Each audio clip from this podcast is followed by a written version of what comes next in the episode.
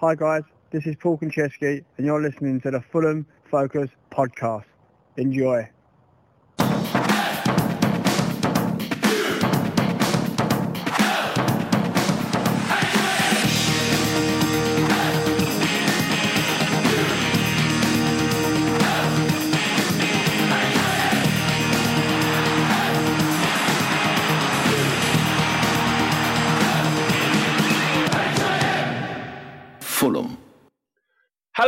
Welcome to the Fulham Focus podcast. My name is Matt Boisclair, and well, we've signed some players.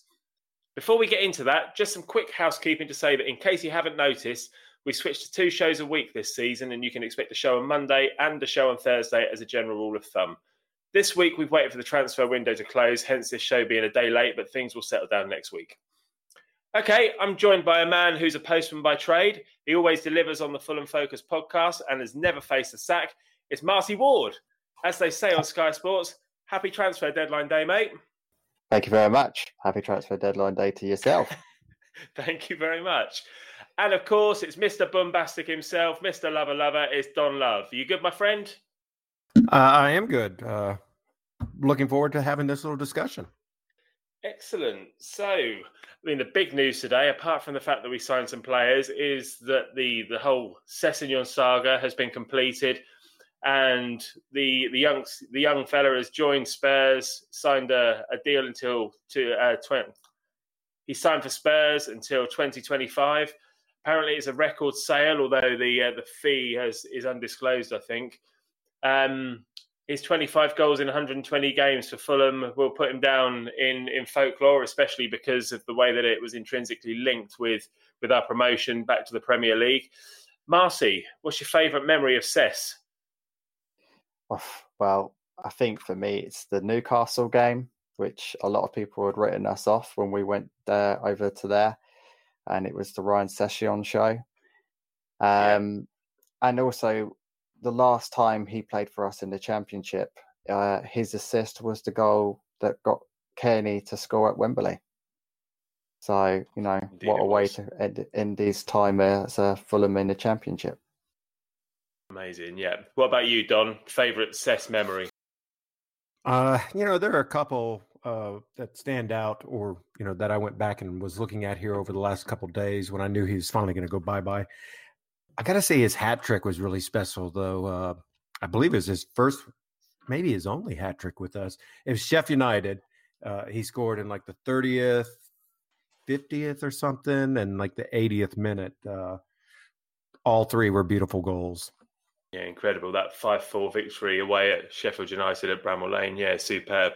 I think for me, it would be um, it would be Millwall away during the promotion season when he was getting all sorts of stick from the Millwall fans who were trying to put him off, and he just came out and and banged in that opening goal, brilliant finish, poached on onto the goalkeeper's spill, and then we went on to win three 0 So, yeah, it's it's sad he's gone. I personally think he it's a mistake, but I I really wish him all the best, and you never know. Hopefully, he'll come back one day. But to some more positive news, we've signed some players. And as part of that Sessegnon deal, we bought in Josh Onomah from Spurs, uh, a 22 year old midfielder. Marty, happy with that? Yeah, well, uh, he seems to do the business, uh, you know, wherever he's sort of been. He's got experience in this league. Uh, and he's, he's got a good track record as well, basically, uh, as a youngster. So, you know, we may have lost one of our own, but we're going to try to inherit one who will hopefully build on at Fulham Football Club. Well, our resident stato Matt Arter has um, has delved into the new signings' careers, and I'm uh, assured by by Stato that Onomah averages two goals a season um, in the championship, and Tom Cairney averages nine in the championship. So he's obviously not prolific in front of goal and he he averages three assists a season compared to Tom Cairney's seven uh, in the championship as well. So, Don, thoughts on Onomah? Are you happy that we've got a, a bit more backup in midfield at the very least? Yeah, uh, the, the, midfield, I think I'm feeling a lot better about, uh, at least from what we've brought in. So, yeah, I'm fine with the midfield. You know, he may not be the goal scorer that we all want it to be, but we we want people that create chances, and that's the big thing. Is we got to get people who create chances for Mitro. That's really the big thing. So, anybody who can do that is a win-win in my book. Yeah, I'm, I'm not sure this guy will necessarily be a starter at the moment. Perhaps as as McDonald tires in games, then he'll be brought on to kind of protect the back four. Um, but again, it's it's more numbers in that area, which I think we we all agreed that we did need at the start of this transfer window. So okay, so that's that's the guy Onomah that came in as part of the Sessegnon deal, and then of course the the transfer window closed at five p.m. But these these deals are still being announced as we record. It's now it's now quarter to nine um, on on Thursday evening. Um, Harrison Reed was announced around about an hour ago. He is a defensive midfielder that we signed on loan from Southampton with a view to permanently signing him at the end of the deal. I remember seeing him play um, away at Carrow Road um, when Fulham when, we beat them two two nil, I think, when uh, during our promotion season, and I remember thinking that he was quite nasty. But perhaps that's the sort of player that we need in this team, Don. I, I don't want to say we want. I don't really ever want to see a nasty, nasty person in a Fulham shirt but I do want somebody who is not afraid to go and get stuck in or when it's time, you know, give back what you get or step up the game, uh, you know, so that we're just not getting walked all over and beaten up. So I don't mind somebody who is considered to be maybe a little nasty just because they are a very aggressive player. So I'm not, I don't have a problem with that. Yeah, no, completely fair enough. And uh, you know, I, I, mean nasty in the in the same sense as you know we've got uh, Steph Joe. You know, somebody who's who's not afraid to. to There's only one to, Steph Joe. Well, that that's very true, but I think he may have some competition there. What do you think, Marty? Yeah, I mean, I think we are uh, trying to build a whole team of uh, Steph Joes, basically. I mean, you've got uh, Arter, uh, Reed uh, now who comes in, which is R E E D. And uh, I've heard that when he was at Blackburn, they really raved about how good he was, that he chased down every ball, nice short little passes. I think it's what we need. I know, you know, we always say we're a bit soft, and I'm not saying we want a nasty player, but sometimes you just got to have that little bit of, you know, toughness. And, you know, championship is a long season. So I think it's a good acquisition, I think. It is. I believe he can play right back as well. And just looking at Stato's uh, stats, um, Harrison Reed played for Norwich in the 17-18 season and Blackburn last season in the Championship. Scored four goals in those two seasons and got eight assists during those two seasons as well. 12 yellow cards, so I guess six yellow cards a season. As long as he can pad those out throughout the course of the season, then um, hopefully we won't see him get suspended. 82% pass succession compared to K-Mac's 86%. 2.1 tackles per game compared to K-Mac's two tackles per game. So I think we've definitely got somebody who um, who's at the very least back up to K-Mac, if not potentially somebody who could um, who could start and have K-Mac back up for him. Um, so yeah, welcome to the club, Harrison. We also, in the last hour or so, signed Bobby Reid on loan from Cardiff City. That is also another loan with a view to permanent. I remember him scoring in both games against us uh, for Bristol City during the season when we came up. Um, how do you feel about that one, Marty? Perhaps you know we already had quite a, a, few attacking options, but that just bolsters the attack. Yeah, I'm I'm happy about this one. Um, when I heard that we were linked, I thought, no way Cardiff are going to get rid of him. And you could tell by uh, Cardiff's re, uh, fans' reaction to the fact that he's uh, been sent out on loan to a permanent deal he's a great sort of person that you know we've been saying on this podcast that we just need that sort of extra person just behind uh, Mitro. It's just got a bit of pace about him, and he's just perfect for it. Uh, he's got a good good track record in the championship as well, so I, am I'm, I'm really excited about this. And of course, the bromance with Troy Bryan is uh, I'm questionable already all over Twitter already. Yeah, I saw that earlier. Yeah, that that season in the in the championship, 17-18, he scored 19 goals.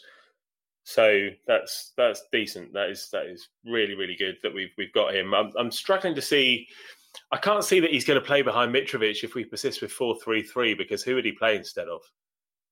Well, I don't know if he's going to play him sort of because he can play sort of as on the wing, but he's also you know let's just say instead of bringing uh, AK as sort of the striker man and Mitro. I mean, it's exactly Mitro's been on fire in preseason, or I know it's only one game into the season, but it gives you that extra option, either be it on, on the bench. You know, he's an attacking player. So let's say we're chasing a game with our lackluster defence. It's a threat. You know, and yeah. scoring goals in this league is what we're going to need at the moment because if we don't score, we're going to die. Marty, yeah. if you saw knocking on wood again here, if if Mitro got hurt, could you see him going up top?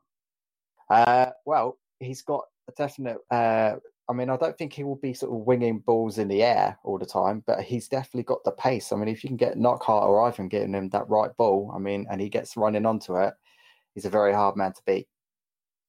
Okay.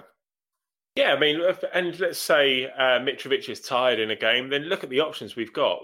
We, I know it's a completely different option because Bobby Reid is half of his size, but you could bring him on and just have him running at defenders as opposed to just Mitrovic's tactic of outmuscling people. It's it's definitely another option. We've got some. We've got a fantastic attacking uh, threat in this division now. What what do you think, Don? Well, you know, we've got so many new signings that are more in the midfield attacking or, you know, some supposedly stronger defensive players that could pay play that kind of K-Mac role. It makes you wonder uh, is there going to be a kind of a change this season to our formation? Could we possibly go in more aggressive and, and get away from a 4-3-3 or 4-4-2? Could we possibly see a 3-5-2, you know, and stack the midfield up? So it's definitely you know. good to have options. You know, it, it's very rigid, isn't it? To say we just play four three three is is very rigid, and, and we've moaned before in the past about not having a plan B. Potentially now we do.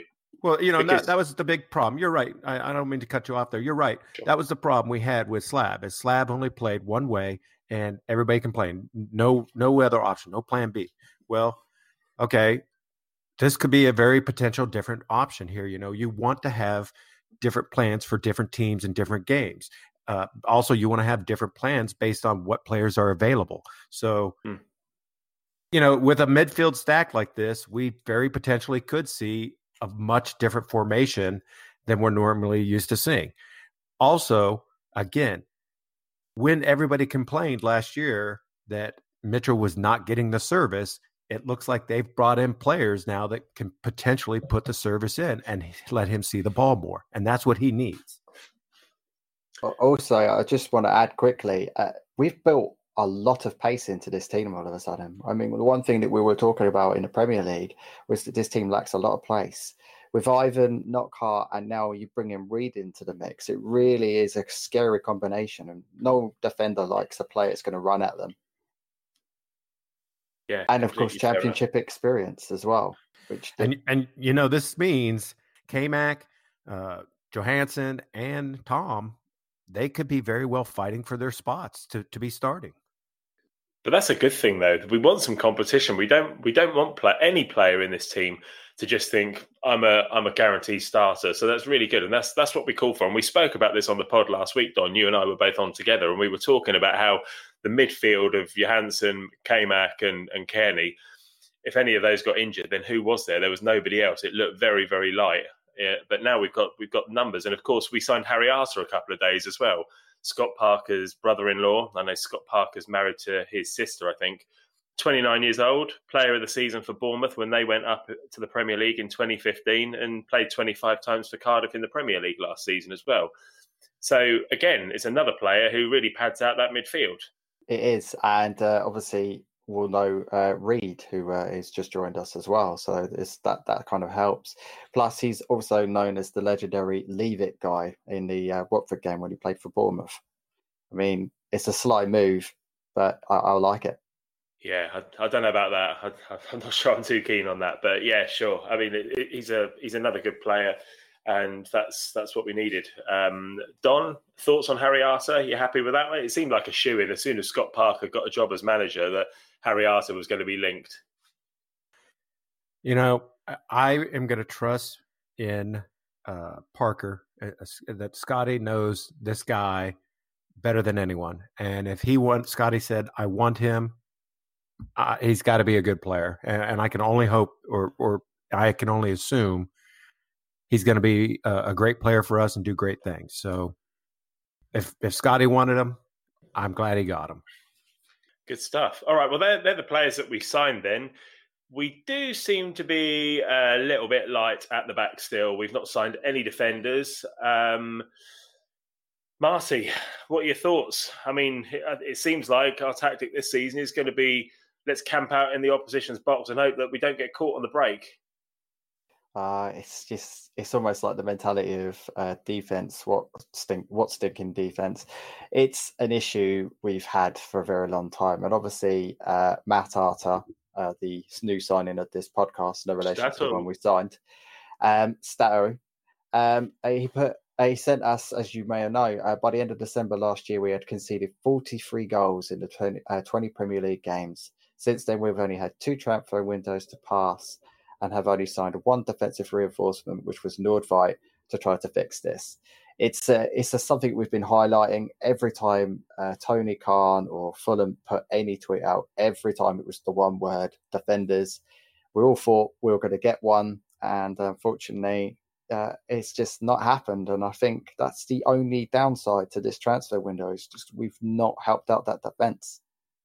Yeah, as I, as I say, we're recording this on Thursday evening, and deals are still being announced. But it looks unlikely now that, that we're that we're going to bring in a defender. I think uh, somebody said Simon Peach tweeted earlier that we were going to sign Michael Hector today, but it was all hinging on the Ryan Sessegnon deal, and because that took so long to go through, then it just didn't happen for us with Hector. But it looks like that may happen in January. So, but between now and January, what are we doing?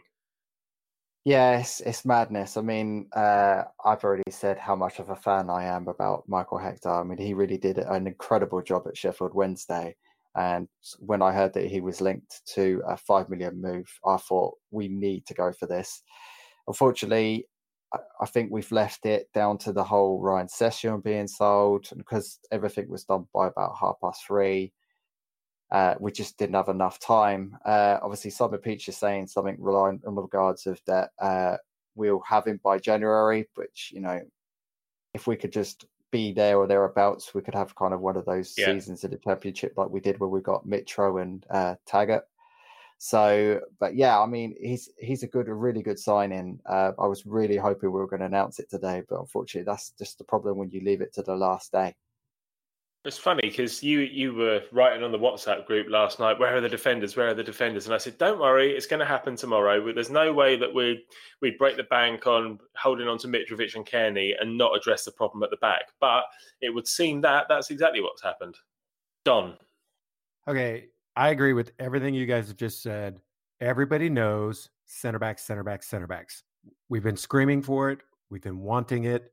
You know, I, I am very disappointed we did not bring in one new big demand, uh, powerful kind of center back that just commands the area. So that is a big disappointment. I, I applaud Tony Khan for the midfield and the attack. I think he's done a look what looks like on paper a wonderful job. The defense is going to worry me this this whole season. Now, it does beg to to ask the question: Does that mean maybe some of the PL2 under 18s are going to, you know, come up and play in some of the games, you know, maybe some of the early cup games or different things. You know, maybe that means that Marlon Fossey or Steven Sessegnon is going to be able to come up and play. Who knows?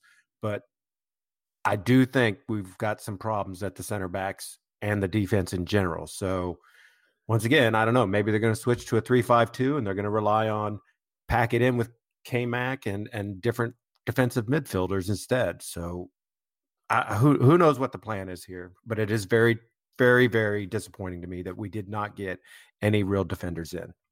Yeah, agreed. Well, let's let's just finish on a positive note and just once again those players that we did sign this time. Okay, they are all uh, loan players with the exception of of Onomah.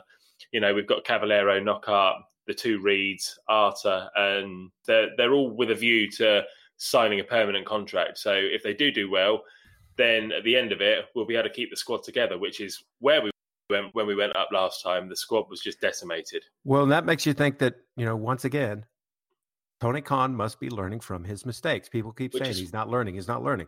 Well, that kind of shows he is learning from his mistakes. He realized we cannot get promoted with a bunch of loan players that we cannot keep permanently. Yeah, uh, that's a completely fair point. All right. Well, it's it's been a, a, mixed transfer window. We've had some good news and um, and some not brilliant news on the defender front. Um, let's move on to the Blackburn game this weekend. And I caught up with Morgs recently to talk about a certain former player of theirs. Fulham. It's our first home game of the season on Saturday, so what better way to get us in the mood for facing Blackburn than by chatting about a former player of the year of theirs and our current captain, Tom Cairney. I'm joined by Morgan Cowton. Morgs, how are you doing, mate? Have you had a good Oh, summer? I'm all right. Yeah, not bad. No, I'm looking forward to uh, you know, moving on with the season now, uh, and uh, yeah, see how it goes. Really. Yeah, yeah, it's nice to uh, nice to have a nice summer upset by by Fulham right at the tail end of it, isn't it? Just as just as the weather's getting good again. Yeah, Let's, uh, exactly. get, get the storm clouds in, and uh, yeah, yeah. Good stuff. All right, so we're going to talk about Tom Cairney. So I don't know about you, but before he signed for Fulham, I knew very little about him. I don't even know if I'd heard of him, to be honest. Uh, what were your thoughts when he signed? Were you excited? I, I was pretty much in the same boat as you were. Yeah. Um, I kind of, I'd heard his name before, and I'd heard you know sort of people sort of say you know oh he's an exciting young player, but I guess that was probably all towards the lead up of him signing for us. I think when he was developing as a player at Hull, um, I was probably still in Australia because I didn't move back until uh, 2012. So he was probably sort of there. And I didn't really pay attention to youth players of teams. What you weren't you weren't paying attention to what was going on at Hull City whilst you were living in Australia? No, I was more Why concerned with the Perth wouldn't you? Glory youth team and stuff like that. I wasn't uh, yeah, seeing sort of the next big thing come through the uh, the Aussie soccer ranks. But no, I kind of when we when he sort of signed us, thought okay, great. It shows a bit of ambition to bring a young player who sort of when I guess we, in these cases always looked to sort of uh, the reactions of the fans of the team that he's leaving, and in this case, I think uh, Blackburn fans were pretty upset that he'd gone, and so th- that gave us, I think, gave everyone a little bit of optimism that we were heading in the right direction. Because I think having come off the previous couple of seasons, whilst we were still showing ambition in the transfer market, our team had gone to shit. Um, Well, we went- I think, know, So we we went Yeah. down in from the Premier League in 2014. Yeah. Then the next season, 2014, 2015, Felix Magath was sacked in September. Kit Symons was eventually brought in, and we finished 17th. That season was just bloody disaster, to be honest. yeah, it was. Um, yeah, but then the, so the following summer, um, first to arrive was Ben Pringle, Legend. then then Andy Lonergan, and then Tom Cairney. And I think Tom Cairney signed for about three or four million pounds. So he kind of followed those other two in. Ben Ben Pringle had, had done okay at Rotherham, I think, and I don't even remember where Lonergan came from, the goalkeeper. Preston, Uh, but that was was it?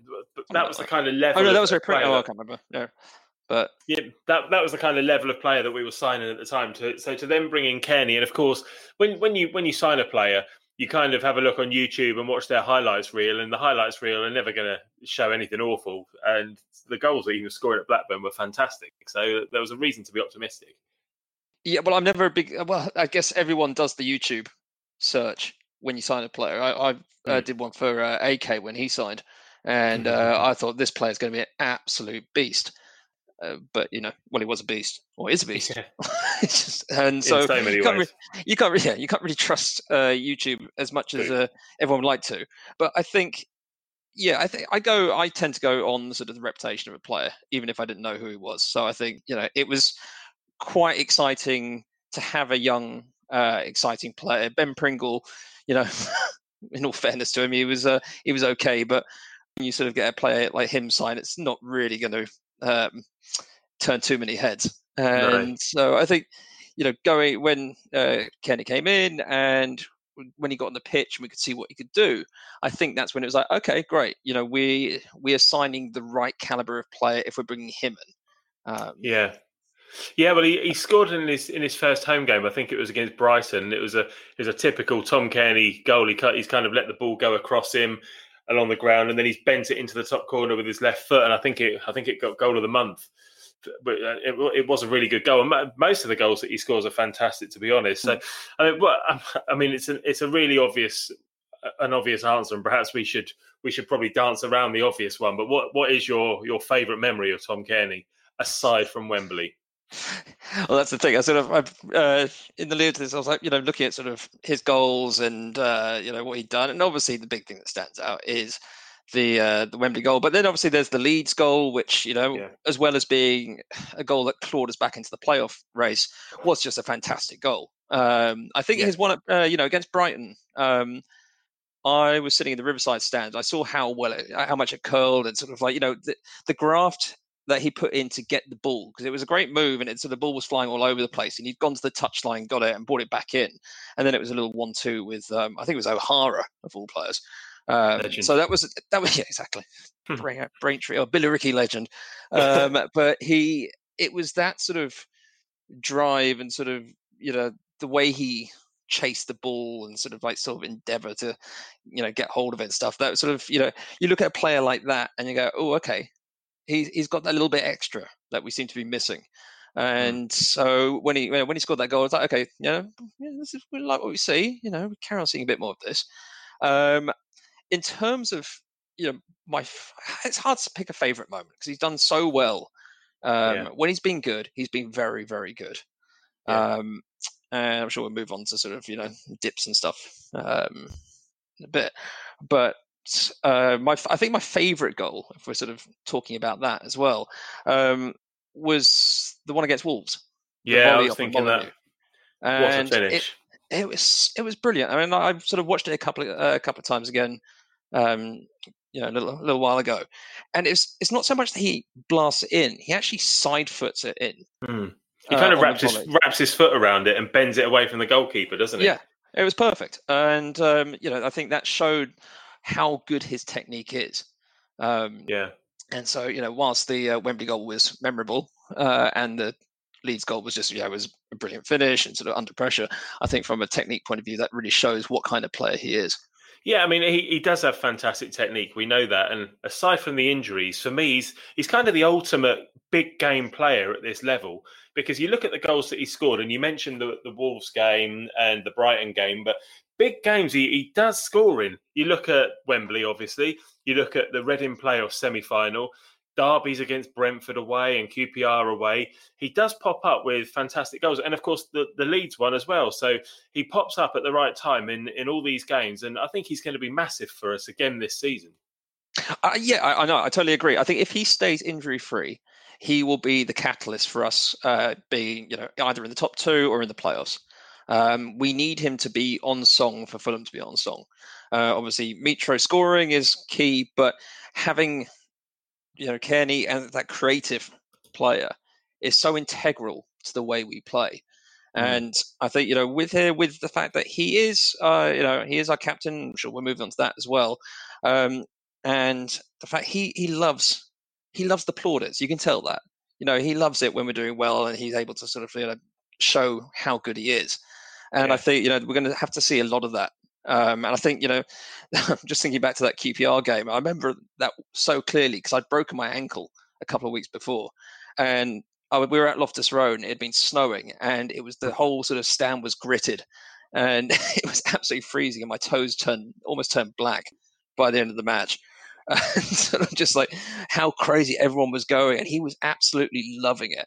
Yeah. And you know, it just shows that you know, whilst he you know does have his off days, he does he does have it in him, and he does have that motivation um, to really sort of you know score the big goals, to really sort of like you know get the fans going again, and sort of even a one-legged me was sort of Yeah. dancing up and down the stand. no, fair play. I mean, uh, you're right as well. He, he does love the plaudits, but when we lost to Reading in the playoffs semi-final, um, what was it? No, two years ago. Um, he was he was straight on to social media afterwards, and he posted a so, sorry we couldn't do it for you this time. But I remember him saying you've got your Fulham back, and I remember thinking, yeah, actually we have because we've had a couple of crap seasons. Um, 2015-16, we finished 20th, and that was a season when we had Kit Symons, then Peter Grant took over for a bit, then Stuart Gray took over, then finally Slav got the job, and he managed to get us to 20th, and we we had we hung in there. But then the, the next season was the one when we lost to Reading, um, and we we actually had a team to be proud of, um, and Cairney was was an integral part of that.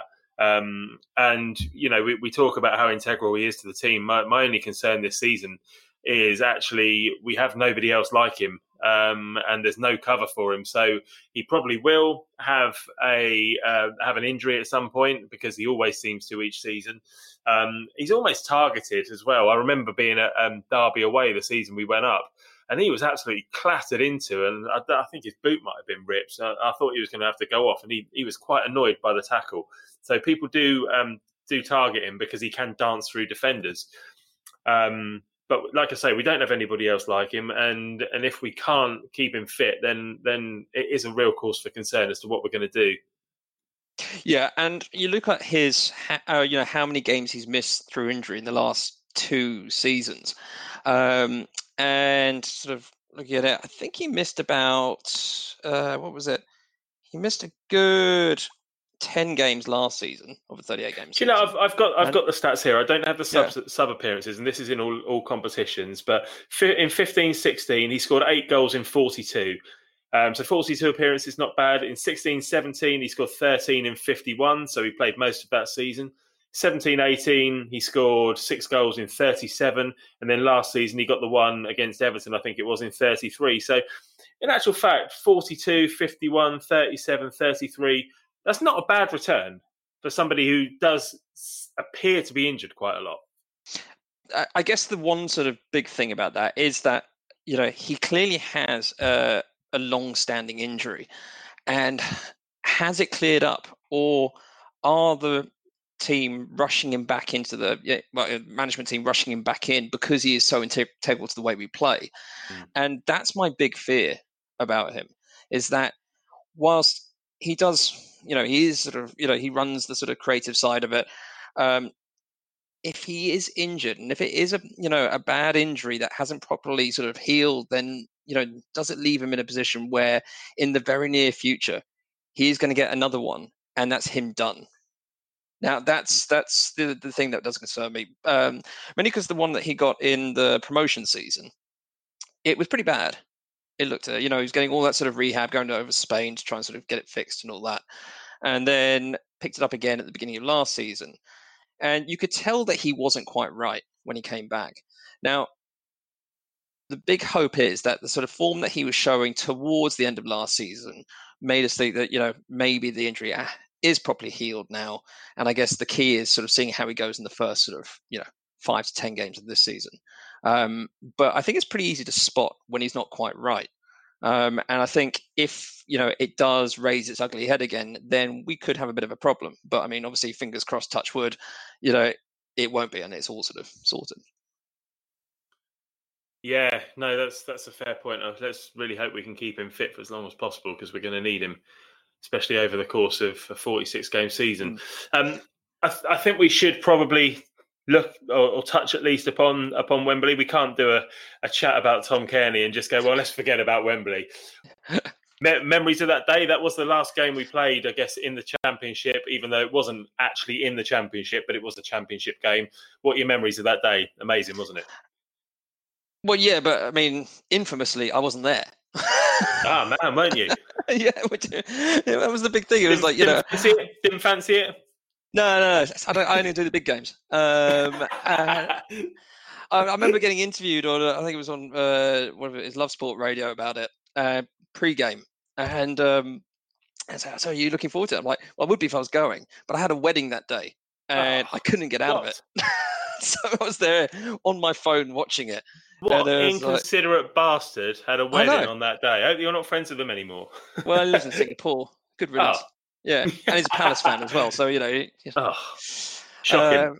Uh, I know. Um, but yeah, I, I, you know I was watching it. Friend and I both, uh, you know, we are both watching it on our phone, and it was just like just watching it. I was just like I, at the end of it, at the end of the game, I was just sort of like obviously I was quite a few drinks down by that point as well, mm. so it was a bit emotional. And yeah. um, but it was just seeing the crowd and him and well, obviously the whole team, but him, you could see the pride mm. that he was that was beaming from his face. You know, he had yeah. done something special. He'd everything that had sort of gone wrong over the you know past couple of seasons, that was all forgotten. And you know, that was the time that you thought, you know, this is the man who has you know got us the you know back up again.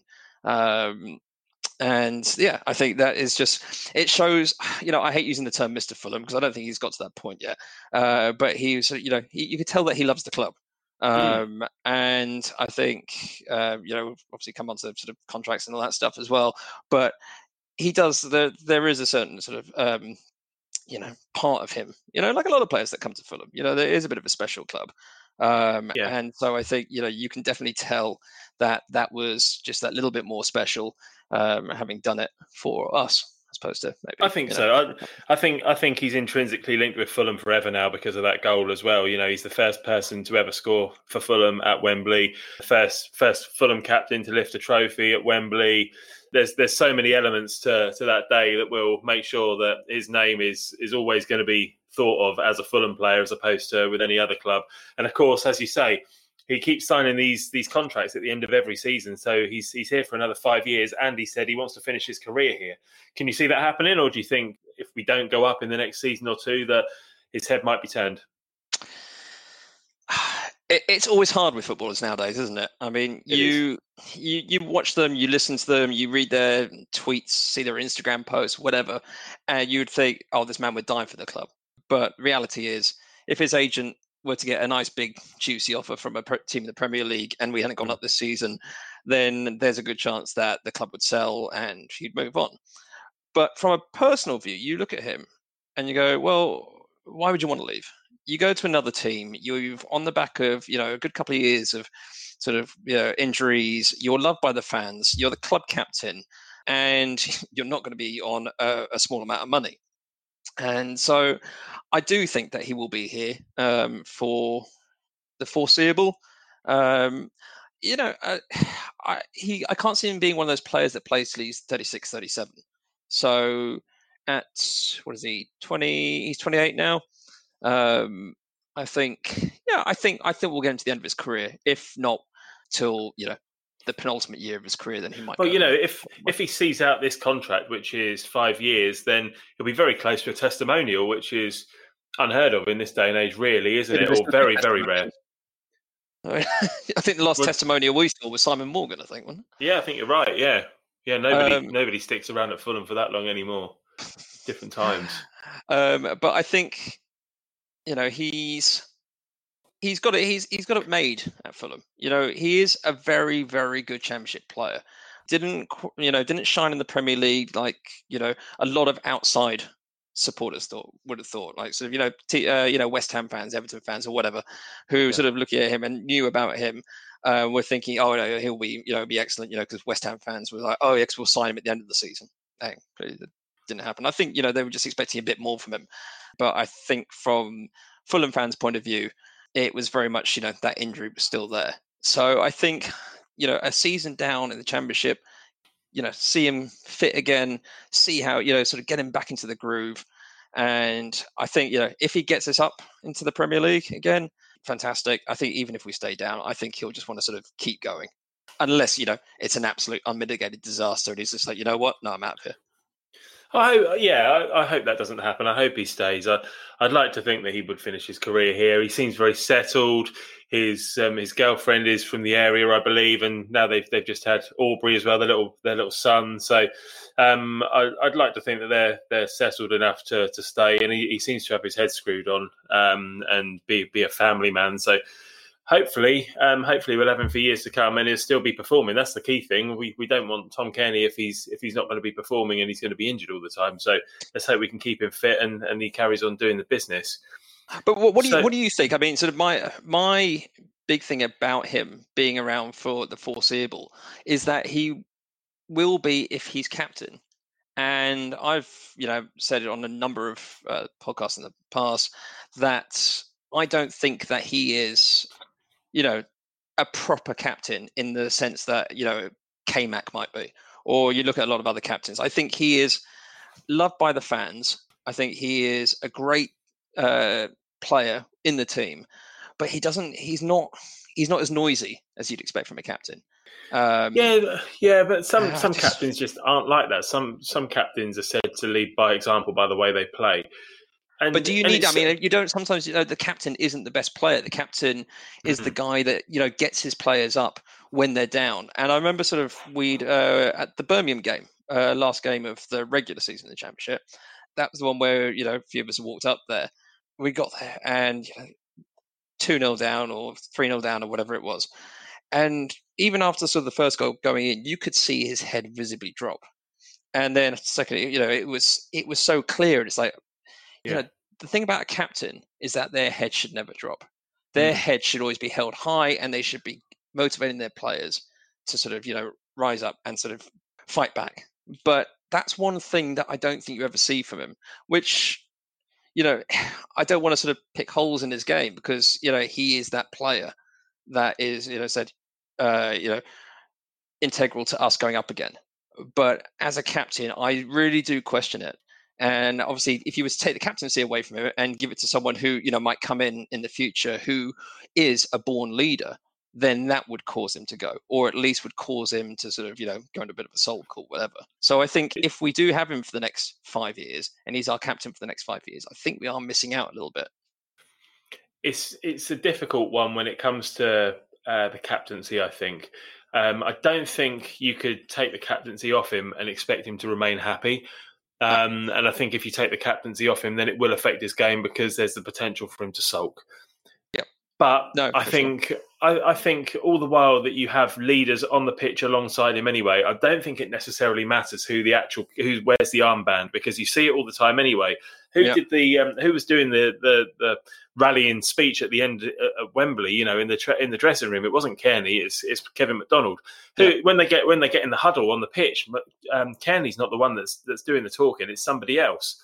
So it, it is a strange setup, but it, it doesn't really bother me if he's captain or not, as long as we're getting results. Because as long as there's somebody else on that pitch that's that's doing the the vocal job that you'd expect from a captain, I don't think it really matters, and it doesn't seem to bother doesn't seem to bother the other players either.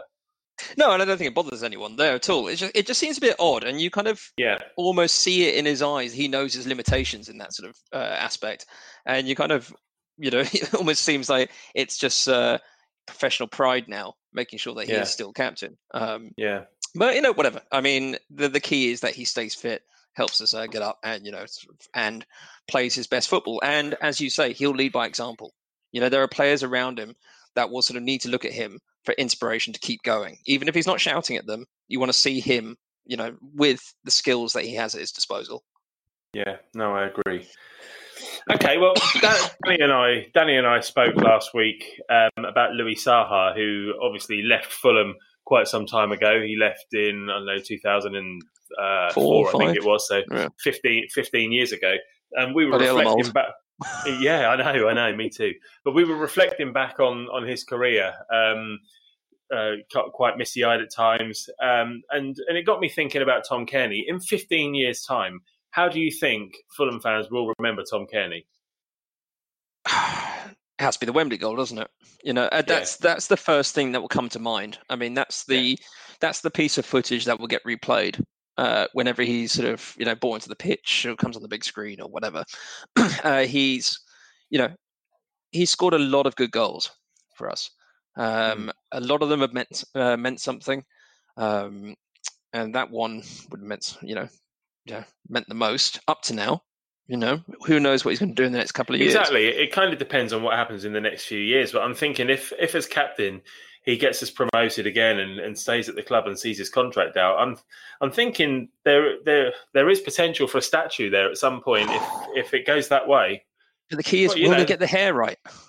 Well, that's very true, actually. Yeah, you see some of these statues; they're bloody awful these days, aren't I know. they? You don't, you don't want a um, Ronaldo statue again. No, exactly. Yeah. Awful. But you know, uh, it's it's just hypothetical, and it just came Yeah. to me then when we were talking about it as to how he's going to be remembered. But you you don't know how it's going to pan out in the next few years. But he he scored a goal at Wembley. He lifted a trophy at Wembley. He's been quite successful whilst he's been here. There's been a lot of progression under him. If he plays a load of games for us and carries on with success, then you know he might be talked about in the in those sort of terms. You never know. I think I think I agree. I think you know if um you know again if there's another promotion and then a uh, you know a, a season in the Premier League where we do a lot better, and then you know maybe another season after that, I think you know we yeah I think you know in the in the later years we could be looking back at him in statue terms. Yeah, maybe. I think so. Yeah. Yeah, that's something Oh. to live. Yeah, it's something to live up to for him anyway. Yeah, for- quite. Yeah, Yeah. exactly. All right. Well, he's he's had his ups and he's had his downs. Quite literally, he's he was captain when we were relegated, and last season, no manager could really find the right place to play him. But so far, he's been here four full seasons, about to start season number five. What would you give his Fulham career so far out of ten? Taking everything into consideration, as I said to Danny last week, show your workings. um. Okay, so in the pros column, Danny ended up giving Danny ended up giving Louis Saha a nine point eight last week. even even despite the blonde hair. Yeah, Um, exactly. Yeah, that's that's losing point two of a point. Anyway. Um, yeah, the um, I think you know the promotion, uh, the goals, the some of that, some of the vision in his passes. I mean, you look at some of the goals, and the sort of assists and assist to assists that he's uh, put in over the last few years, and that you know that is that is a proper talented footballer right there. Um, service, yeah. I mean, one thing you know, I think maybe him, stroke his agent, have held the club to ransom a couple of times, maybe in the early stages of his career. I think you know, maybe the renewal of his contract this time was to make sure that he didn't have his relegation wage drop um, implemented. Uh, but whatever, that's business. Uh, I'm not going to worry too much about that. yeah. Um, I think from service to the club, uh, you know, service, uh, fan love, etc., etc. Got to give him a ten. Injuries, got to drop a couple of points because he's clearly, you know, had a bit of a hard time with it. Mm, I, I will give him a, I'll give him a solid eight for his uh, for his career to date. Yeah, I, th- I think I'd agree with an eight. I think in terms of value for money and um, just just being a, a, a flair player that fans want to see, I, I think he's probably been my favourite player um, over the last well since, since we were relegated from the Premier League last time. I think he's probably been my favourite player along with Mitrovic, but Cairney's been there a bit longer. He's been consistent. Um, like like we've said, he does he does struggle with with his injuries and occasionally with his form, but you know that he's got that wand of a left foot, and uh, at any given moment he could stick one in the top corner from anywhere. And I think you know he'll be trying to prove a point this season. As much as wanting to get Fulham promoted, pers- on a personal level, he'll be wanting to show the fans what he can do again. He'll be wanting to show those people that sort of said, "Oh, we didn't do as well in the Premier League as we expected." He wants to show them that that was a blip. He wants to get us back up there, and he wants to do it in the best way possible. So I, I'm really excited about this season. Actually, I think you know, defense aside, I think you know we have a very strong team, and if these key players stay fit, I think you know, sort of, he will help us uh, drive forward, and I think we could be looking at a good one. And I really hope I don't come back to eat my words in about six months' time. No, you've got you've got to start each season with hope. Um, yeah, yeah. If we're, we're just we're just wait to uh, be proved wrong otherwise. Yeah. Okay, great stuff. Um, I think that just about covers uh, Tom Cairney. Thanks for joining me, Morgs. It's been great to speak to you. It's been a little while. Yeah, Um, pleasure. uh, we're we'll pass it back to the guys for the for the main show, and there'll be another one of these next week. Fulham. All right, so it's Blackburn at home this weekend. Uh, the Whites will be looking to bounce back after the disappointing result against Barnsley last weekend. Fulham and Blackburn have met 91 times previously, with Fulham winning 28 of those matches and losing 38. So we've got a bit of ground to make up there. Um, and we've only won two of the last eight meetings as well. The last time we met Blackburn at the Cottage was back in March 2017, where we drew two all and seven players who were in the squad that day are still with us. And that's Ream, Cairney, Steph Joe, K-Mac, Kebano, Odoi, and Betts. And I think we're probably going to see Cairney, Steph Joe, K-Mac, Odoi, and Betts all start again. So that's five of those players.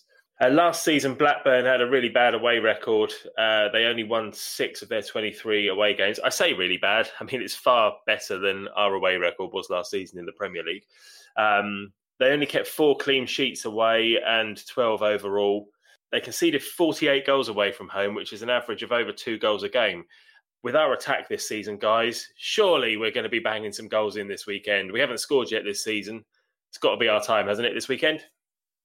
Well, I hope so. I mean, I think uh, the one thing we need to do is um, we need a reaction from you know Saturday. Saturday, we just seem to be I don't know, hungover, a little bit shell shocked. There was no sort of formation. No one knew what they were doing. Um, so, you know, first game back at the cottage in the championship, minus the uh, Riverside stand. So that's yeah. going to make things a bit weird. And we just need to get back to what we're good at. I mean, if we're going to be good at attacking, then we're hoping to see lots of goals. I definitely am hoping to see Mitchell on the score sheet, maybe see some of the new signings, but we've got to play well because otherwise the pressure will just be more on the team and Scott Parker. Yeah, I, I, think it's really important that we get off to a good start this weekend. Our, our um, the, the, atmosphere will start off really well, as it generally does for the first home game of the season. Um, but at the first sign of um, the first mistake and the start, uh, you know, people will start to groan. Then that could affect the players. So I think we just need to be patient, let the players set into a rhythm, and hopefully the quality that we've got will will just be too much for Blackburn. What do you think, Dom?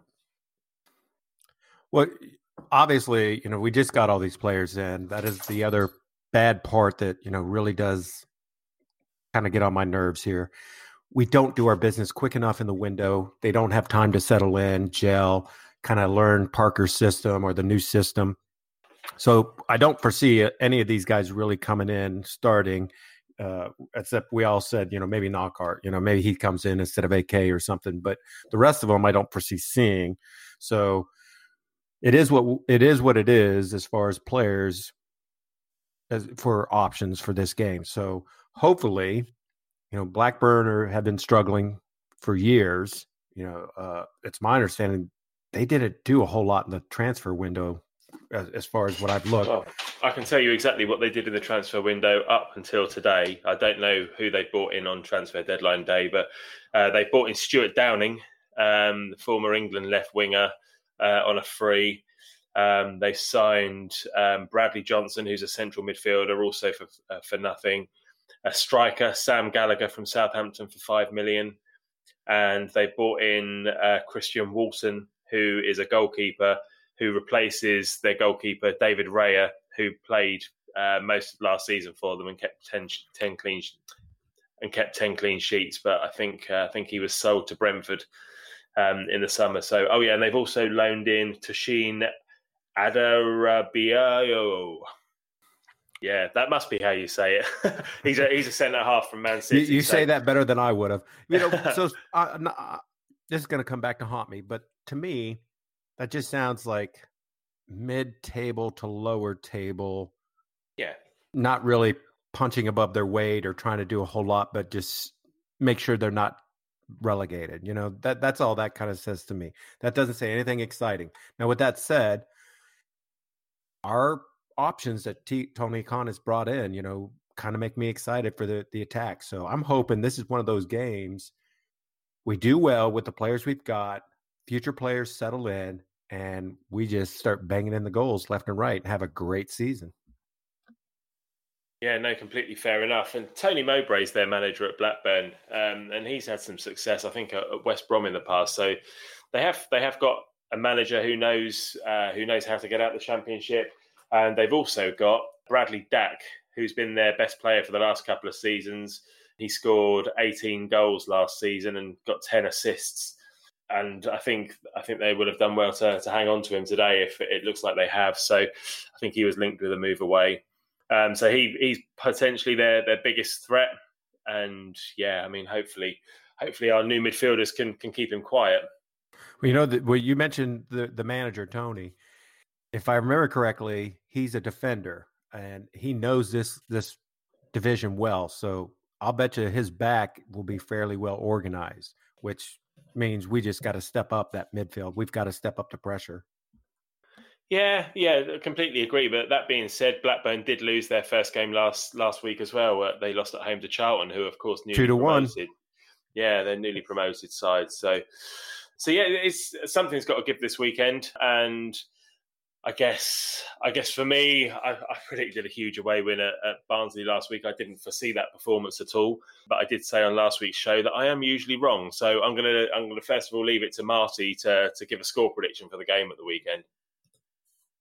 Oh, gee, thanks for that, mate. Yeah. Um, Yeah, I I feel like uh, Blackburn are on the uh, up. I mean, they've had seven seasons or more uh, of just disarray with ownership, and as Mm. probably many of us are aware, uh, Bradley Dack is a very good player, um, and obviously he's going to be key to you know everything that's going to happen going forward. So, with our mediocre defense, which I'm hoping will be a bit more stingy this time, uh, that's where we, the, the person we need to shut up. But I mean, they've got good players all over the, the field. Stuart Downing always has a good game against us. So I'm not going to take this game too lightly.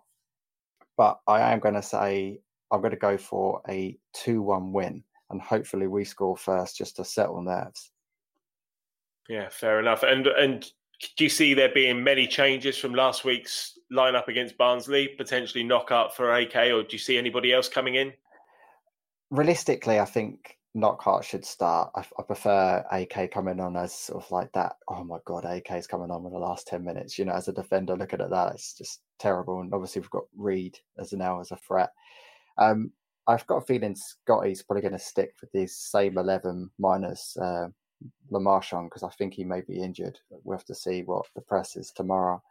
But yeah, I think he's going to stick with the same team. I think a lot of the new players are just going to be on the bench and integrated into the team. So I, that's what I feel might happen. So do you think then that if Le Marchand isn't available, that Denis Odoi plays centre half and Cyrus Christie plays right back? Uh, that is correct. Yeah. Yeah, a lot of people thought Christie was going to be sold in this window or something like that, but uh, I, I think he'll start this weekend. Yeah, no, fair point. Okay, what about you, Don? First of all, let's have a score prediction. I agree, 2 1. You know, I, I believe in Stato Mato here. And if I go by what he said, 48 goals conceded by uh, Blackburn in the uh, in their away matches. So, you know, 2.1 per game. If that's the case, I think, you know, we're going to score somewhere in the first half. Somewhere in the second half, Blackburn will kind of get a little bit of gas. They'll get one, but we'll get a second one. So no worries, 2 1. As far as the lineup goes, I do think AK 47 is back on the bench. Um, I think Knockaert comes out uh, between him on you know the right and then uh, Ivan on the left, Tom Johansen, McDonald, the back four. Now th- this will be interesting to see what happens. Brian, obviously, Le Marchand probably out. I'm going to guess Tim Ream comes in. Tim Ream, Mawson, Odoi on the bench, Christie sitting in. Okay. So in the back four is kind of a weird one right now. So who really knows what'll happen? But I think that's probably going to be the back fours. Odoi to the bench, Christie's on. Now the other thing I will say is this might be with all these new signings. This might be the last time that uh, Luca de la Torre makes the bench because I can't see him competing with a lot of these new signings. So well, I don't think anyone's going to lose too much sleep over that. I've seen him play a Well, few times, I- did a I- few friendlies, and I, as an to write over American. I've always hoped for him to be, you know, that next guy that comes up and comes up and, and comes Yeah. through the ranks. But I just don't know about it this year. Now that they brought in all these signings, I, I could see him going out on loan or, you know, moving on to a first division team or something. So sad, but it is what it is. Also, just add into that, I feel like will we see Steven Sessegnon make the bench now? Because obviously there's a lot of hype behind him, and will he make the step forward? Actually, And- that is the one person I could see making the bench. Just because Yeah. look at that back back lineup. Uh, the other player I would like to see is uh, Matt O'Riley. Uh, heard a lot of good things, obviously, regarding him, uh, and what I saw of him was very good. Linked to many sort of big clubs, but again, I think he's going to find it very difficult to get on that team at the moment. Yeah, Well, but hopefully he's going to be that kid that some of the cup games and different things, you know, he gets a Yeah, big push but- and, and thrown in. Those players will certainly feature in the cup games. But we signed four players today. They're they're going to all be on the bench at the weekend, I would think, for, for absolute sure. Plus, then you've got a goalkeeper, so you. I can't I can't see how these these youngsters are going to make the bench until we start getting some injuries. But in any case, for, for what it's worth, I, I think the, the result of the weekend is all going to depend on how we start. If we start slowly and we can see the lead, then I think the, the crowd will get the hump and um, and things can start to go wrong. But if we start well, give the crowd a lift, get an early goal, and if we score first, I could see us going on to win quite comfortably. So I'm going to say 3 1 Fulham this weekend. Yeah, you go, boy. Yeah, why not? Like like I said last week, let's let's keep it positive until we have something like to really it. be annoyed about. All right. Um, I think that's just about everything covered. Um, Don, do you have anything else? Uh, no, I think you know. I think it's going to be a good season. I'm going to say we're going to be all right. Don't panic, people. Don't panic. Uh, we still got the January window. I'm sure you know Tony Khan is looking at the January window and saying, "Don't worry, don't worry. I- am working on the the center back or you know the defensive signings." So I think it's going to be all good. We're going to be okay. Take a breath. If we could just if we could just do enough between now and January to still be in contention, exactly. in, in or around the playoff area, and then bring in a centre half, then I think I think we I still think we've got every chance of of competing this season, and even for the top two. What about you, Marty? Anything else to add before we uh, leave these lovely people to get on with their lives? yeah, I, I, I kind of agree. I mean, it's basically score as more as possible, and you never know. I mean, Mawson and Ream may start a partnership, and suddenly we're like, oh, well, maybe we're not as bad as we thought. But obviously, judging on the last couple of seasons, especially last season, it's worrying. Uh, obviously, we it sounds like we might get Michael uh, Michael Hector anyway in January. So you know that's something to look forward to. And if we're there thereabouts, it's it's only going to boost to the squad. So I'm excited. It's still good signings that we've brought into this team. So you know it's just the defensive side that I think a lot of people are going to keep an eye on. Yeah, good stuff. All right. Well, thank you, gents. It's been a pleasure as always. And thank you, everybody at home, for listening. We'll be back on Monday to talk about Saturday's Blackburn game. In the meantime, you can catch up with everything Danny's Fulham Focus Empire has been up to. And it is an empire of probably over 20 of us now um, on fulhamfocus.com. You can also search for us on Facebook, Twitter, and Instagram, as well as subscribe to the podcast via all your usual channels. In the meantime, enjoy the weekend. Cheers.